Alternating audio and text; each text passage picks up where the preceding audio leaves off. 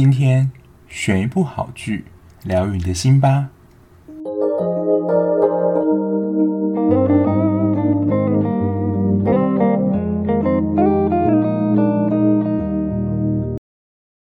Hello，我是小 B，欢迎收听今天的节目。今天呢，来到了很久，应该有一两个月没有做的听众推荐单元啦。那今天要推荐的剧呢，其实是我的前实习生就有推荐过，说呃有没有什么就是很特别的戏，就是值得一看的。然后发现呢，其实这部戏真的非常的有名，而且它首部曲是推出在二零一七年左右，其实有一段时间了。然后它等待期算是比较长，如果以到现在来讲的话，平均大概是一年出一季。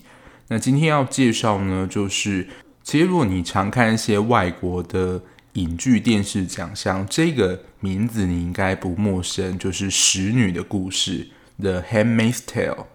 但是也是给大家一个心理准备，这个部真的是一个蛮暗黑的剧，你看了也是会不太舒服的戏，因为里面有非常多的对女性，我觉得是性的羞辱，还有对于女性极度的不尊重。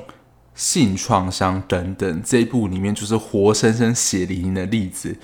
虽然不是很红，鱿鱼游戏，然后接连算是影响了，算是也是之前有推荐过的一部，就是《经济之国闯关者》，你都会觉得那好像蛮血淋淋的。可是这种生存游戏其实不太可能发生在现实生活中，你会觉得它就是一个戏剧嘛？可是今天要介绍的《使女的故事》呢，其实这样的情节。它虽然是就是一个架空的设定，可是我觉得真的会发生在某一些国家里面，我待会会跟大家分享。然后，因为这一部在前面我看它的技术的警语，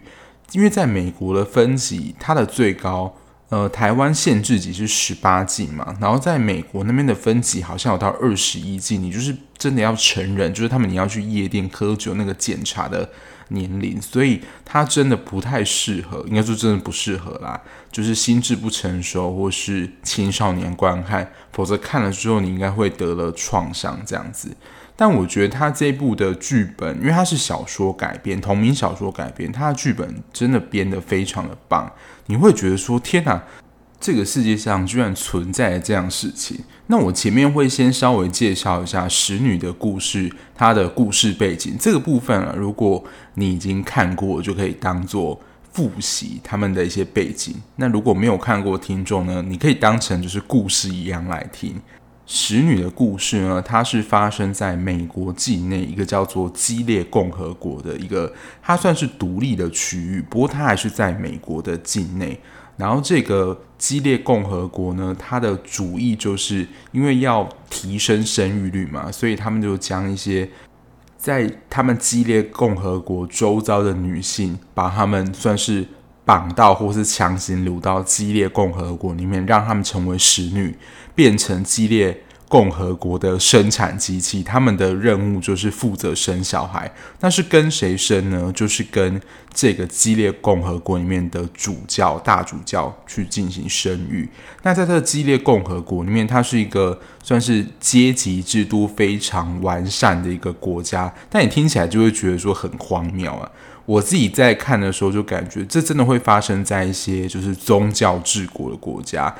因为他们所做的一切，就会说，呃，是神的指引啊，是神要让我们做的啊，然后是神保佑我们之类的，就是神是一切的依归。然后在这里面呢，就是发起这个激烈共和国，算是最高的组织，就是那些领导者，有点像是我们的总统啊、副总统、内阁这样的领导者，他们称为 commander，就是大主教，他是这个激烈共和国里面。拥有最高权力的人。不过我当时在看的时候有一个疑惑：这些 commander 是如何的选出来的？我在想，是不是就是发起激烈共和国这个 idea 的这些筹办人，他们就自己成为 commander？这我好像在看完目前播到第四季，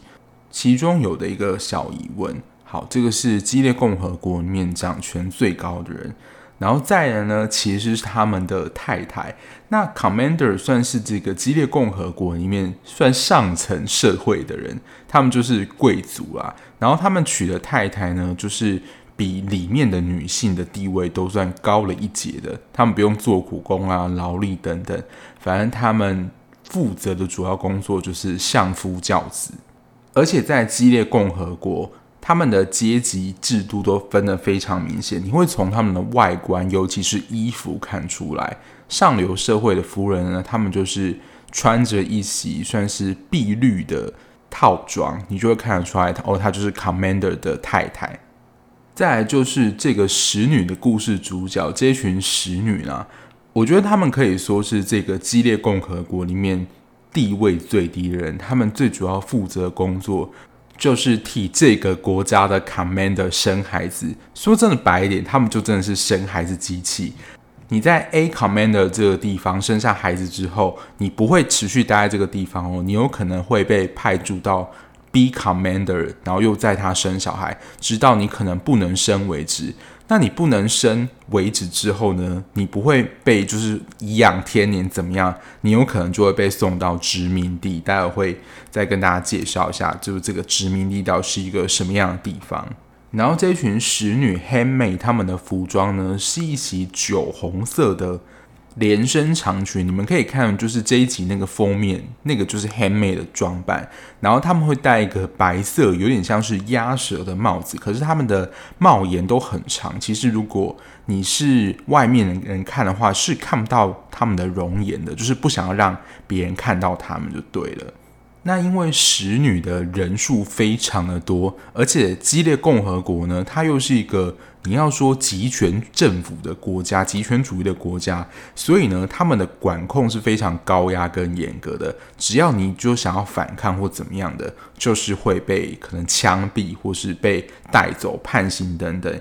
有一群人，他们是激烈共和国的军人，你就在路上看到他们都拿着枪，随时警备的。样子，因为在这种高压环境里面，就会有人想要反叛、叛逃，或是群起抗议嘛。那当只要这些群起抗议发动的话，这些军人就会出动，可能直接射杀，或是把你带去军法审判等等。那因为使女的人数众多，那刚又说到很像军队，一定要管理他们的人啊。所以这个激烈共和国当中还有一个特别的角色，就是 Martha。Martha 她。翻成她的翻译啦，她是写 Momo，，就是我们在古装剧里看到容嬷嬷，就是教导这些使女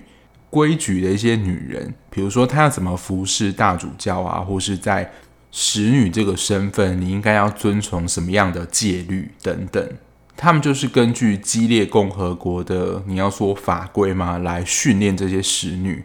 而且我觉得超夸张的。因为一定会有一些使女不服嘛，因为他们就是强迫被带来这个地方成为 handmaid。他们只要不听话呢，这些 Martha 就是有电击棒，只要不听话就嗯嗯，就是直接电晕他们。他那个电击棒是真的是防色狼才会用的，所以你想趁他们出手真是有够狠的，只要就是不服从可能里面的一些规矩或者法律的话。就是电击棒伺候，所以他们其实也是很难反抗这些 Martha 的。而且我不知道他服装设计是不是有刻意设计成这样。这些管教使女的 Martha，他们的服装有点像是修女的服装，不过是黑色的。因为修女在我们的印象当中都是非常和善，然后非常善良的印象嘛。可是他们这样黑衣服的修女，其实代表的可能是一个。教导，然后非常严厉、邪恶的代表。那除了管教这一群 handmaid 的 Martha 之外呢，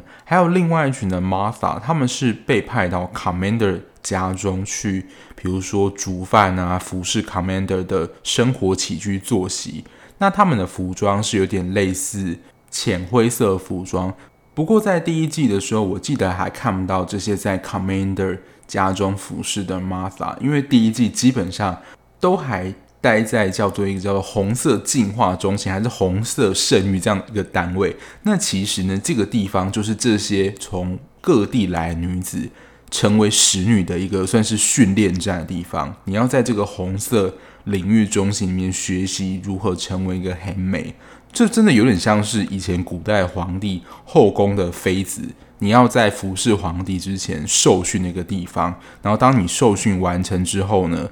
再把你分配到其中一个 commander 家，然后这个挑选谁要去哪一个 commander 家呢，就是由这些 Martha 去分配的。因为这个基列共和国有说是他们是服侍神，然后跟随神的脚步去创造嘛，所以在我们的印象当中，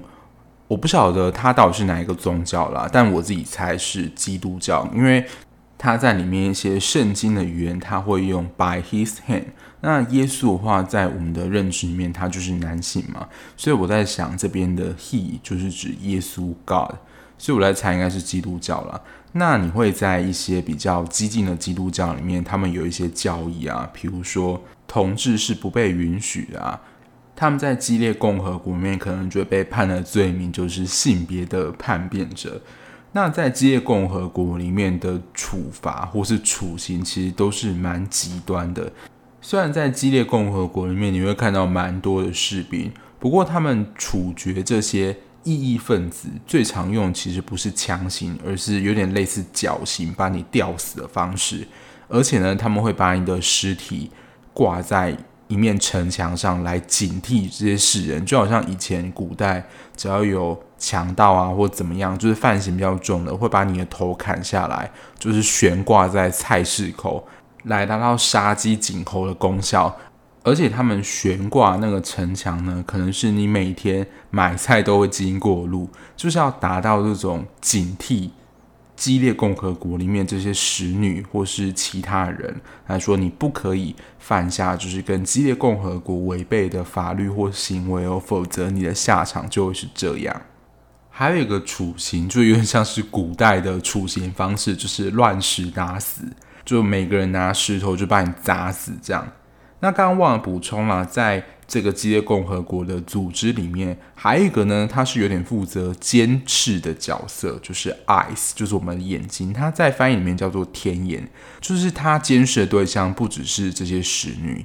大主教也是他们监视的对象。如果大主教有犯罪的话，他的罪行就是会更加的重。如果以台湾公部门比喻的话，它有点像是各个行政单位的政风单位，就你要查说，呃，这个单位有没有人污钱啊，或是贿选啊之类，这样比较公正的单位。那 ICE 呢，就是监督这个基列共和国里面人民这样的角色。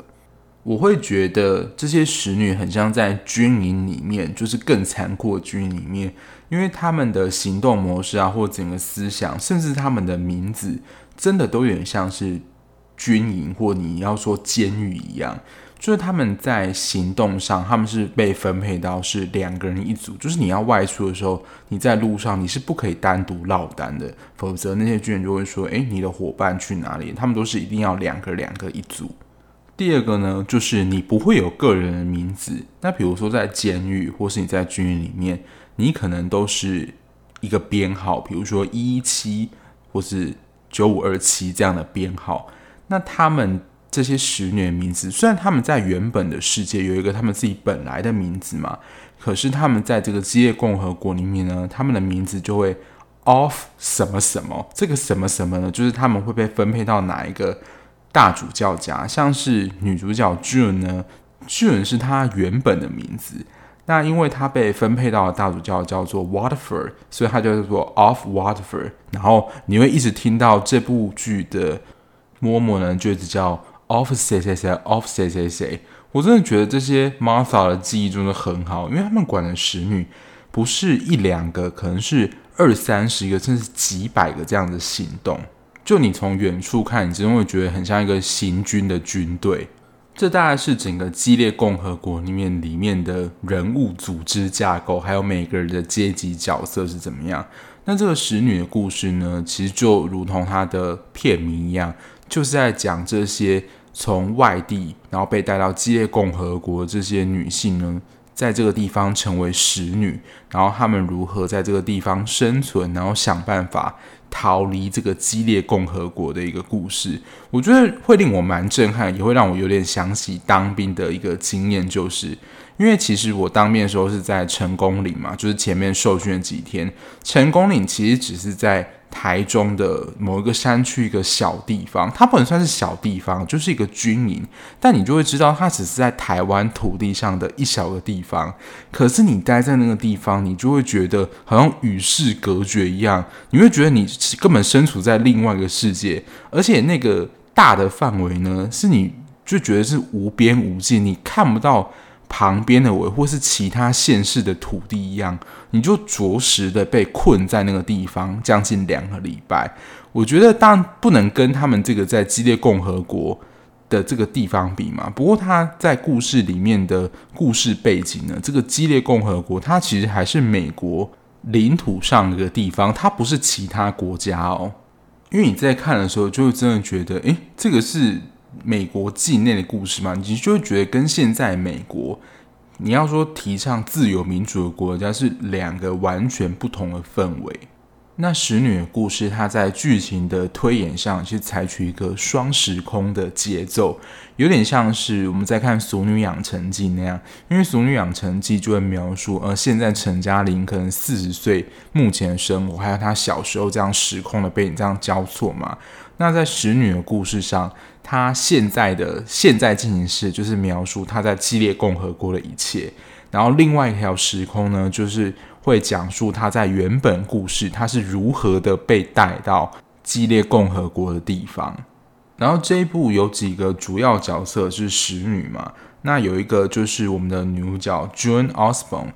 她在原本的生活里有一个先生 Luke 跟一个女儿 Hannah。我记得在她原本的故事里面，June 她原本是一个公司的职员，然后某一天在公司里面就突然接受到了，而，所有的女性。员工都被开除了，然后接下来呢，就有一些身着军装的人就来到公司里面，就是想要把这些女性员工押到另外一台车上。所以说，就是 Gilead 他们在找寻这些 handmaid，他们不是征求他们的意愿呢，他们是几乎是以非常残暴的方式把这些女性呢聚集到激烈共和国里面。但我记得后来，June 他是被激烈共和国士兵抓住，因为他的小孩 Hannah 也被抓到激烈共和国里面。这时候呢，他们被迫跟自己的先生就是 Luke 分开。然后其中有一个使女呢，是 June 在原本现实生活就认识的 Moira。然后后来他发现，诶，到激烈共和国这个地方，Moira 她也成为了使女，算是有点他乡遇故知。可是这不是一个太好的经验。反正 Moira 呢，算是他在一开始在激烈共和国这个地方，算是情感上一个蛮重要的支柱，就在那个红色感化院这个地方。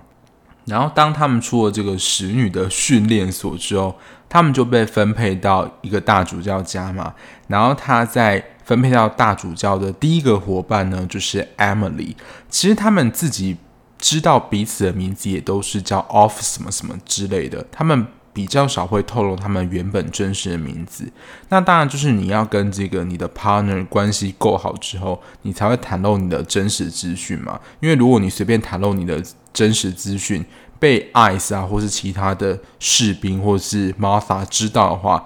也是一件不好的事情，因为他们可能就会猜测说你是不是有谋逆谋反之意。那 Emily 她在原本的生活里面，她其实有一个伴侣，她也是女同志，然后他们有。一个小孩，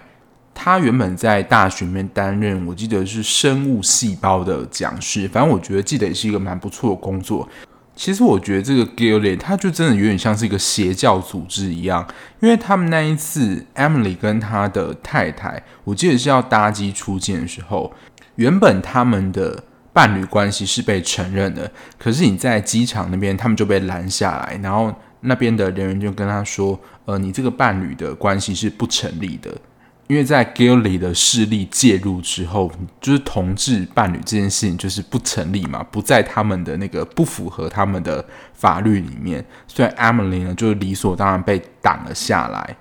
因为 Gilean 那边人就会说：‘诶，那个儿子的妈妈可能就是他的太太。’诶，那你是谁？这样，因为在他们的法律里面是不可能有两个女人组成一个家庭的。”所以 Emily 的身份当然就是被怀疑，她也就被挡了下来。然后第三个使女呢，我觉得算是在这群使女当中，因为其实大家被带到这边都是乌烟瘴气或是非常的愤慨嘛。那我觉得这个使女呢，Janine，她是不是算是随遇而安？可是她本身也是非常善良的代表。可是她在一开始，我觉得就是引起大家注意，她也是不服从玛莎的旨意，还怎么样，然后就被那些军人挖掉了一只眼睛，所以她在前期就她呈现是独眼的状态。所以你在一开始感觉都会有一股想要反抗力量，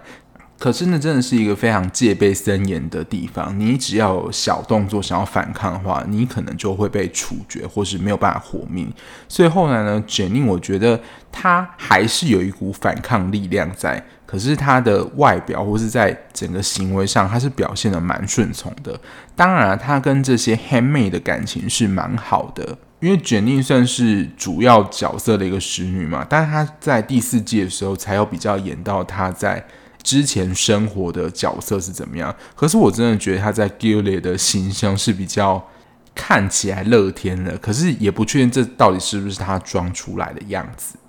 这些是主要角色的 Handmaid，然后在 June 呢，他在受训完那个地方，他被分配到的第一个大主教家就是。Waterford 主教，他还有一个太太是 Serena，而且我会说他很像一个军事单位或是阶层管理单位呢。这些 handmaid 他们的月经就是经期啊，都是有被算好的，还有他们的排卵期也有掌握在可能 Lydia 的小手册，就是掌管他们的 Martha 的手上。所以呢，他们都会告诉这些 commander 说，呃，他的排卵期快要到了，那就会在他们的排卵期可能这。两到四天就会执行他们所谓的仪式。其实他们所谓的仪式就是一个好听的包装名称，事实上就是要跟这些使女发生性关系嘛。那他们有性接触之后才有怀孕的机会。那我真的觉得这个真的是一个很变态的一个过程。就是你看到这一幕的时候，你会真的会觉得非常的不舒服。其实我是男生也是一样，因为他们说好听的包装，他们说这是一个仪式。事实上呢，他们发生性行为呢，这些使女他们是被架在床上的，而且这些他们的太太是压着这些使女，就是他们是有点像是被强奸，嗯、不是有点像，就是被强奸的姿态，然后可能任由他们老公性侵这些使女，然后他们就是洗脑你或教你说。哦，你是在为神服务啊，然后进行神的指令，这是一个神圣的仪式，就讲这些狗屁的话。而且我其实觉得对他们的太太蛮残酷的，就是要看着她的老公跟其他的女人在她面前发生关系。这可能在就是现实生活中，我们会觉得这是一个喜爱某一个性的癖好，可是在这个剧里面，你就会觉得这些太太是蛮可怜的。然后，当他们就是进行完仪式之后，后来发现使女怀孕了，因为他们在这个国家的功用就是生育嘛，所以当他们这些使女生下孩子之后，这些孩子呢就会变成这个大主教家还有他太太的儿子或女儿，就不属于他。我觉得也是为了避免，就是使女跟这些。他们的小孩产生感情，所以才会在生下这些小孩之后，他们又会被分配到另外一个大主教家，就是避免跟他们自己的小孩产生感情。可是你就觉得这是一个超不人道的事情啊！怎么会你自己生母生完小孩之后，你的小孩就变成别人的？这对母亲来讲是一个很大的残酷的打击啊！所以就真的就是我觉得心智不够强的看这一部也真的是需要。有很大的心理准备度，因为我觉得非常多的情节真的会引起很大的不舒服跟窒息感。可是我觉得就是因为这么震撼，你会觉得这么好像很荒唐、很荒谬的事情，是真的有可能发生在现在世界上的其中一个角落。还有算是带领这一群使女前进的主要的领头羊，也就是管理他们的 Martha、Lydia。我觉得这个莉莉亚演员她选的真的非常好，她就真的很像我们在看宫廷剧里面，就是早期又要举这个例子，以前的《还珠格格》里面的容嬷嬷，非常的经典，就是一个你也是会恨得牙痒痒的角色。我自己觉得啊，我在看这一部的时候，除了 Waterford 对她一直没有好感之外，对于 Serena 或者是 Lydia 这些在剧情。片中除了黑妹以外的女性，我有时候也觉得她们真的是蛮可怜的。但我会稍微的谈一下，就是我看完目前四季对于这些主要角色的个人看法。如果你有看过，就是待会接下来进入剧情讨论部分，有什么想法，对于这部戏还有角色的想法，想要跟我分享的话，也欢迎留言告诉我。然后这算是一部宗教剧嘛？算是宗教剧啦，在他们激烈共和国里面，有一些语言你会常常的听到。我觉得这些语言真的是你会非常考验翻译的功力，就因为其实它有原文嘛，可是你按照原文，你根本不晓得这到底是什么意思。我相信啊，这应该跟就是圣经里面如何诠释这句话，或者是他们在宗教里面的意味到底是什么。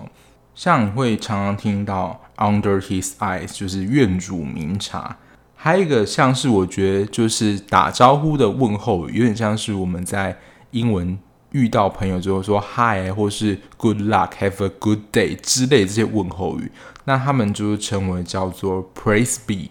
就有点像是如果你以佛教来说，有点像是阿弥陀佛，就是哦彼此安好这样。那它的中文翻译叫做宜音称颂，我觉得这个翻译真的是很悬啦，因为我个人不是基督徒，所以我没有办法理解这个翻译背后的脉络。然后还有下一句是成双的，就是。他会说，如果希望你能够早日得子或是生产顺利的话，他会说 “Bless be the fruit”。因为我记得在圣经里啦，就是亚当跟夏娃的故事，红苹果代表就是这个果实嘛，那也是因为吃了这些红苹果之后呢，才会有之后的事情发生。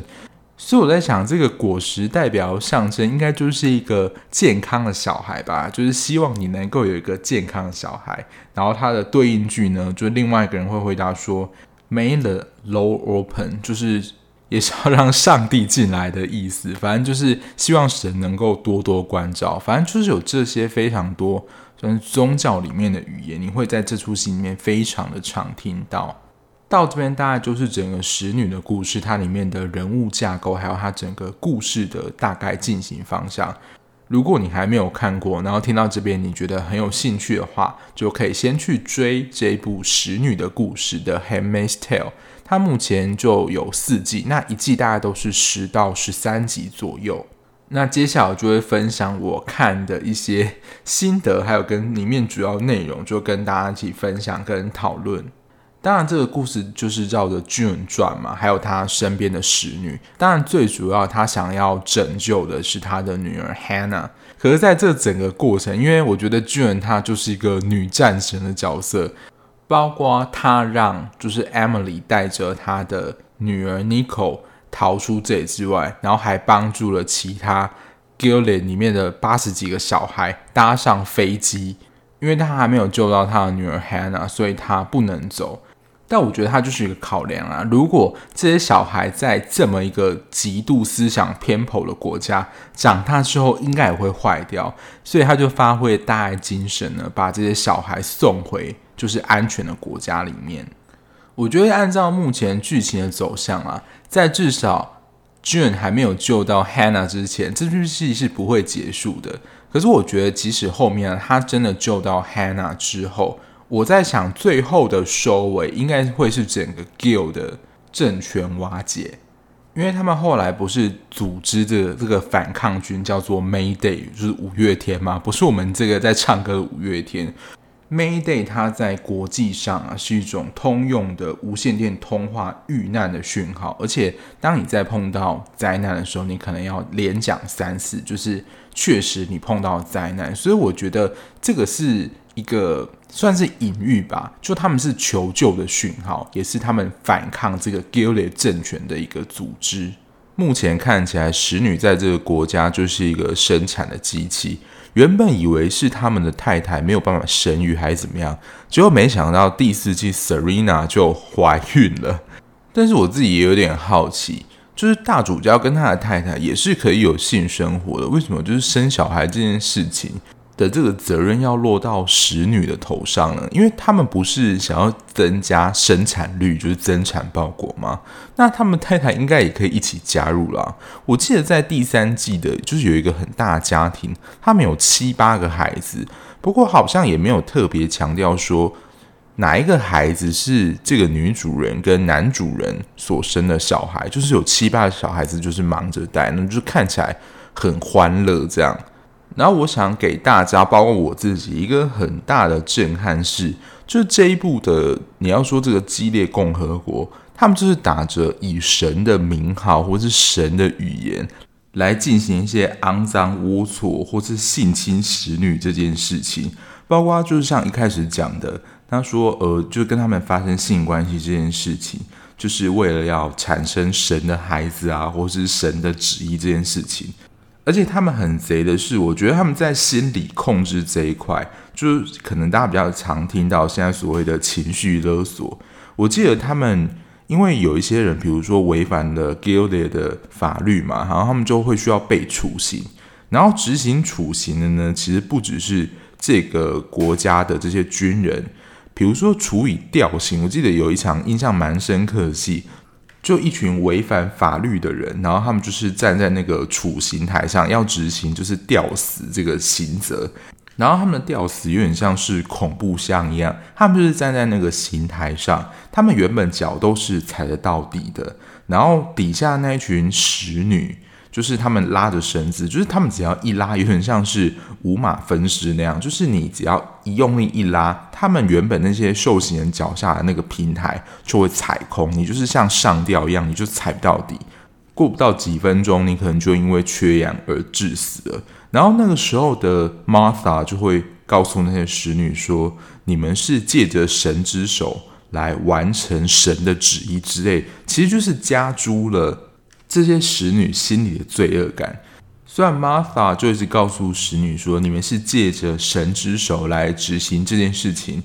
说实在，我们是人啊，我们拉那条绳子，他们脚底下就空了。我们不是就是很直接的参与这个算杀人的过程吗？然后我觉得他们很高明的，就是他们执行这个处刑就没有弄脏自己的手。然后到时候呢，他们也可以就是无事一身轻，嗯，就是这些使女干的。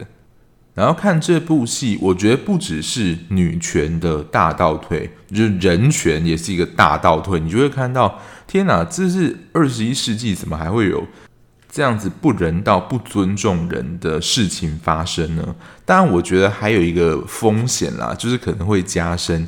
大家对于比如说基督教、天主教这些宗教的仇恨值。我自己个人本身对于宗教并没有任何的想法。或是你要信什么信仰，就是你个人的自由。可是有一些人就是真的走火入魔，真的是走火入魔。就是比如说，呃，比如说师傅啊，或是神父，或是什么宗教告诉你你应该怎么样，可是那听起来就非常不合理啊。比如说像他刚刚讲的，借由神的手，你可以去杀一个人，这是为神服务，这听起来就很超级不合理的啊。可是他们就是会因为相信说，哦，他们是真的奉着，比如谁的旨意。去做这件事情，我真的觉得说你可以清醒一点吗？我真的觉得很夸张。然后在使女的故事里面，本来以为女性只会对使女，就是这个阶层的人做这种非常不尊重的事情。可是我觉得也蛮傻眼的是，就是其实 Serena 这个角色，我自己觉得。当然，对他的恨是比较多啦。可是，我觉得他一部分也是很可怜的是，他其实一开始他是有点算是促成这个 Gilead 这个法案形成的通过，就是要增加生育率啊什么的。可是，她在她老公面前也是一个没有什么权利的人。从她可能自己想要发表自己的意见，然后就被 Waterford 打了一个大巴掌。然后在中间，她曾经想要向 Gilead 提议说。就是真的很像古代女子无才便是德这样，他们不准女性读书，他们所要做的工作就是长大之后就是生育，就会觉得这个到底是活在哪一个年代啊？而且 Serena 也提出了要让小孩子、女性的小孩增加圣经的课程，其实也就是读经读书嘛，就因为这件事情而被砍断了一根手指。颇有警告的意味在，就是你提出这个法案，就是也是你想要反叛这个国家一开始提出的这个法律或是想法吗？或者是他身为一个女人提出这样的一个法案就是不对的？所以你看到这边就会觉得，哇，这个国家真的是一个很沙文主义的国家。我们以前读历史读到，就不要让人民有反抗的机会，就是不要教他们读书嘛，因为他们读书之后有知识，就开始会有自己的一些想法，也等于就是不让他们读书，就是控制他们的思想一样。不过之前讲这么多了，接下来有这一趴，我自己也觉得不意外，在他们送来这些女人当中，有一些人就会成为高级酒吧俱乐部里面的。女人，他们的工作就是取悦这些大主教，甚至也可以跟他们发生性关系，就是说实在有点像是以前所说的红楼啦。所以你要么说你说是提升整个国家生育率，我倒不如觉得就是为了要满足这些提出这个想法的私欲的人而已。不过我觉得蛮吊诡的一件事，或是你会觉得很匪夷所思的一件事，因为 Gilead 共和国他们算是。你说自我封锁国家，他们并没有想要跟其他的国家打外交的交道。不过，Waterford 不是在第三季有点算是被骗走到加拿大的交界，因为他们到别国还是会需要采用别国法律嘛。然后他就是被当地的警察带走了，结果他不是在那边拘留好几天嘛。然后当他走出来的时候，在外面居然还有。是在别国有一些他的拥护者说，就是要叫他们放了 Waterford，然后支持他这样的理念。所以不只是在他们国家里面有这样的狂热分子，不是他们自己自嗨之外，在他们国家之外，也是有某一些人是支持他们理念的。但大部分啊，反对他们或是叫他们滚出这个国家的，就是那些把他们的家人、妻子，不管是谁带走的这些家属。不过使女的故事某个方面啊，你也可以把它当做成是一个动作片，因为这整个故事的主轴其实就是他们被困在 Gilead 这个地方，然后他们后来想要反抗，然后逃出这个 Gilead，因为它并不是处在一个就真的遥不可及，你不能跟其他国家接触的地方，然后他们就要想办法逃走嘛。然后这整部戏里面其实就有一点像是他们想要逃出 Gilead 这个地方，然后又。被抓回来，或是因为他们自己的因素又回到 Gilead 这个地方，然后反复这样过程。我是觉得第一、第二季的逃亡过程很像在演《古墓奇兵》一样，就你要经过地势很艰难的地方，然后钻小洞啊什么，才能够找到逃离 Gilead 这个地方。第三季我觉得算是我看到他们逃里面最感动的，因为他们就是结合了其他的。就是也有想要反抗的 Martha，集结他们把在激烈共和国出生的小孩送到飞机上，然后就把他们载往加拿大，就到一个平安的国度。这是一个时事新闻了。我记得之前中东还是哪里，就是伊斯兰回教那边的国家。就是美军从那边撤离之后，他们里面人民也是想要搭机，就是逃离他们原本的那个地方。然后你就会看到所有非常多人挤在同一架飞机里面，他们挤不进去了，甚至抓住飞机的，比如说门啊，怎么样，想尽办法就是要逃离他们国家。那时候我听到另外一个 podcast 就说，哇，没想到这样子的一个场景会在真实生活中上演。反正他们就是要逃离他们那个国家，然后居然也因为第三季这个反抗事情，我觉得他就成为一个新的女战神。当在其他国家就对巨人就是歌功颂德啊，就说他能够做出这么伟大的行为，因为他是要掩护那些小孩，还有。其他的妈发上飞机嘛，所以他们有点算是第一作战部队这样。当然，我觉得巨人最大的目标就是要把 Hannah 救出来，因为他会反复的再回去，因为就是 Hannah 一直被 Gilead 控制嘛。这也是在第四季里面，他不得不说出原本逃往其他地方使女的位置。所以我猜测接下来剧情发展啊，应该会联合。加拿大那边就是直接到 Gilead 共和国，采取一个比较大的动作，变成国与国之间的战争。我在最后猜测啊，会走向这样的发展。我觉得这一部也是一个你自己要亲身去看，你才能够经历里面这样的氛围。听我这样讲，可能感觉不会觉得很刺激，它就是真的会需要你自己亲身的去看这一部剧，你才能够感受到哇，那个震撼力是你自己要看到这个剧才能够感受到的。然后我分享一下我看到这四季以来，我觉得最震撼的三个场景。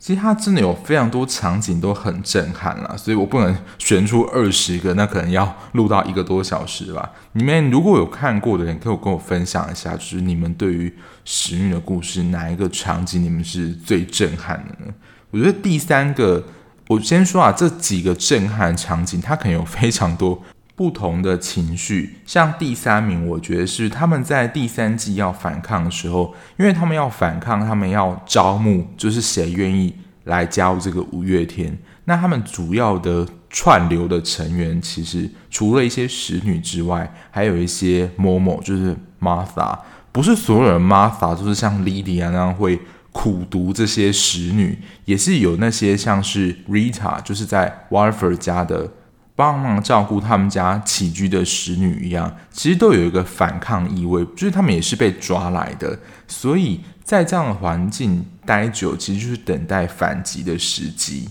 他们其实就有一个默默的情报网。我记得，因为他们出去买东西的时候也是会被监视的，所以你不可能做一些手脚啊，而且也不能够单独谈话，因为就像刚刚讲的，单独谈话有可能就会被视为你有什么密谋，想要反抗这个国家，所以他们就用他们自己买的东西，然后交换的东西代表某一个讯号。如果他们投下某一个东西，就是交回来的话，就是代表他们愿意参与 Mayday 这个反抗行动。那如果他们交的是另外的东西，代表说他们不愿意。然后最后也是集结了好几位的 Martha 跟使女来组成这个反抗军。我觉得很感动的是，就是在这么长久压迫的环境下。很多人他们并没有因为就是在这么不利的环境，就因为你只要被抓到反叛怎么样，一定就是吊死或枪毙，就是死路一条啊，甚至被流放到殖民地。我刚刚前面忘了要讲殖民地，他们其实就是一个做苦工做到死的一个单位。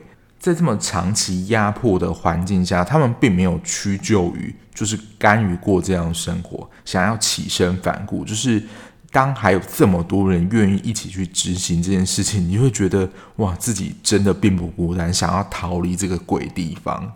第二个震撼的，我记得是巨人第二次逃亡，因为他第二次逃亡的时候，他其实就已经怀孕了嘛。这个在前面我没有讲的地方，因为这个就是一个非常大雷嘛，就是你一定要看过的。听众才知道，因为他后来就是因为 Walford 原本被以为他是没有办法生育的，所以 Serena 呢，为了要急于想要得到一个孩子，派他就是跟他们家的司机 Nick 发生性行为。可是这个 Nick 呢，其实他是算是有人在帮助 June 一样，也是我觉得在 Warfer 家，甚至在整个 Gilead 这个国家里面，他唯一愿意相信放下戒心的人。当然，一开始啊，他还是非常不愿意，而且我觉得也很变态。就是他们在发生关系的时候，Serena 是在他们房间看着他们完成这一切事情。不过，其实对比就可以看到，Serena 在跟 Walford 进行所谓的仪式之夜的时候，就完全是一个放空死鱼，就真的要把你自己抽离，才会想说，我现在到底是在这边干嘛？就是你要完全从这个当中抽离。可是他在跟 Nick 发生关系的时候，可以看得出，就是很像一般的夫妻或是男女朋友之间在亲密的时候，就是那种热情感是跟 Walford 是完全不一样的。刚刚要讲的第二个震撼，就是 June 在即将生产之前，就不是有让他去看 Hannah 嘛，然后他就躲在一栋没有人的别墅里面，然后独自把 Nick 生下，就是独自接生。这个时候就有。他有一个拍摄的手法，就是有反映巨人在之前的世界生 Hannah 的情况，然后他就真的是独自一人，没有医师，也没有接生是什么的，就独自把 n i c o 生下来。我看到的时候就觉得，哇，妈妈真的是太伟大了，就是为母则强，在这么艰困的环境下，她可以独自的把小孩生下来。当然，在一栋空屋里面把小孩生下来，比如说感染啊，会不会被细菌怎么样，这些就不在考量范围内。可是他是独自一人，且还在逃亡的状况下把孩子生下，我真的觉得太伟大了。接下来第一名的场景不是发生在女主角巨人身上，是 Janine。Janine 她在我记得第二季的时候，她不是也是生下她的小孩吗？当然很快就被迫分离嘛，就不要让他的小孩跟他产生情感。然后他后来呢，原本是想要跳下河，就是想要跟宝宝一走了之，后来就被 June 劝下来嘛。然后 Janine 这样的行为，当然就是触犯了 Gilead 共和国的可能什么不服从的法规之类，然后他就是要被处刑。然后我就觉得，就是像刚刚讲的很贼的一点，就是他们处刑呢也不会动用到这些 Martha 的手段或是军人的手段。那时候卷令遭受到，大家应该印象真的非常深刻，他是要被其他的 handmaid 用乱石砸死，然后 June 也在其中。然后这个时候，我记得也是第一次还是第二次，handmaid 反抗 Lydia，而且他们在执行的时候，不是只有 Martha 在场，因为如果 Martha 跟这些 handmaid 串通好的话，那当然就是所有人可能都会逃跑啊，所以还是会有 guile 的军方的人在那边，就是如果你想要反抗或怎么样的话，也是会立刻的被枪毙。然后那时候 Janine 就是被判说。要以实刑来作为他的处刑，而且执行这些实刑呢，就是跟他同样是使女的这些伙伴。我想说，这真的也太残忍了吧！就光他们变成使女这个身份就已经够不人道了，还要在这样的环境下让他们彼此之间算是自相残杀。然后 Jun 就是那种不怕强权、反抗强权的人，所以如果我觉得。在这边没有 Jun 这样个性的人愿意替卷印发声的话，其他使女也只能跟着从众行为，就是用石头砸死 Jenny。然后只有巨人当他在那个时候把石头丢下，就是说他放弃，他不想要执行这个指令的时候，他才能够带领其他使女，也就是把手中的石头丢下，因为。你只要一反抗，很可能就是马上会被枪毙，就是成为身先士卒的对象。但是我觉得那个感动是，其他使女也愿意冒着可能被处决的风险，他们不愿的用这样的刑罚砸死跟他们自己同类的人。这是我看到目前四季以来一个印象最深刻，然后我是觉得非常动容的一个场景。这也是推荐大家，如果在这个连假里面，你没有什么剧，或是你已经正在追的剧呢，已经告个段落，然后你也不会很害怕这种故事的话，我觉得这个故事真的可以让你大开眼界。所以，如果你不畏惧这样的题材的话，这部片真的非常值得一看。我想也是因为它这样标新立异的题材跟里面所带给人们的心思，所以它才是艾美奖。算是常胜军、常入围的一部剧，那我希望就是大家有机会都能够去看一下这部剧，然后对每一个人物的想法，发现如果我在分别录我对每一个人物的想法，应该就会超时了。所以呢，就对每一个人物的分析或感想的话，我们就留到他下一季出来的时候，看看会不会完结，然后再大家一起聊。就是先推荐大家去看这一部剧。使女的故事的《Handmaid's Tale》，它的下一季就第五季啦，一定会有下一季，因为剧情的确还没有演完，而且也叫好叫座嘛。我查到的资料预估啦是二零二二年的七月，所以其实还有一段时间。这一部剧我自己感觉啦，它是真的会欲罢不能那种，你会想要了解。接下来到底会发生什么故事？有可能你如果一天没事的话，可能就把一季看完，然后会持续的追下去。这部剧我觉得是有这样魔力在的。好啊，那今天的节目就到这边。那希望你们会喜欢今天推荐的剧。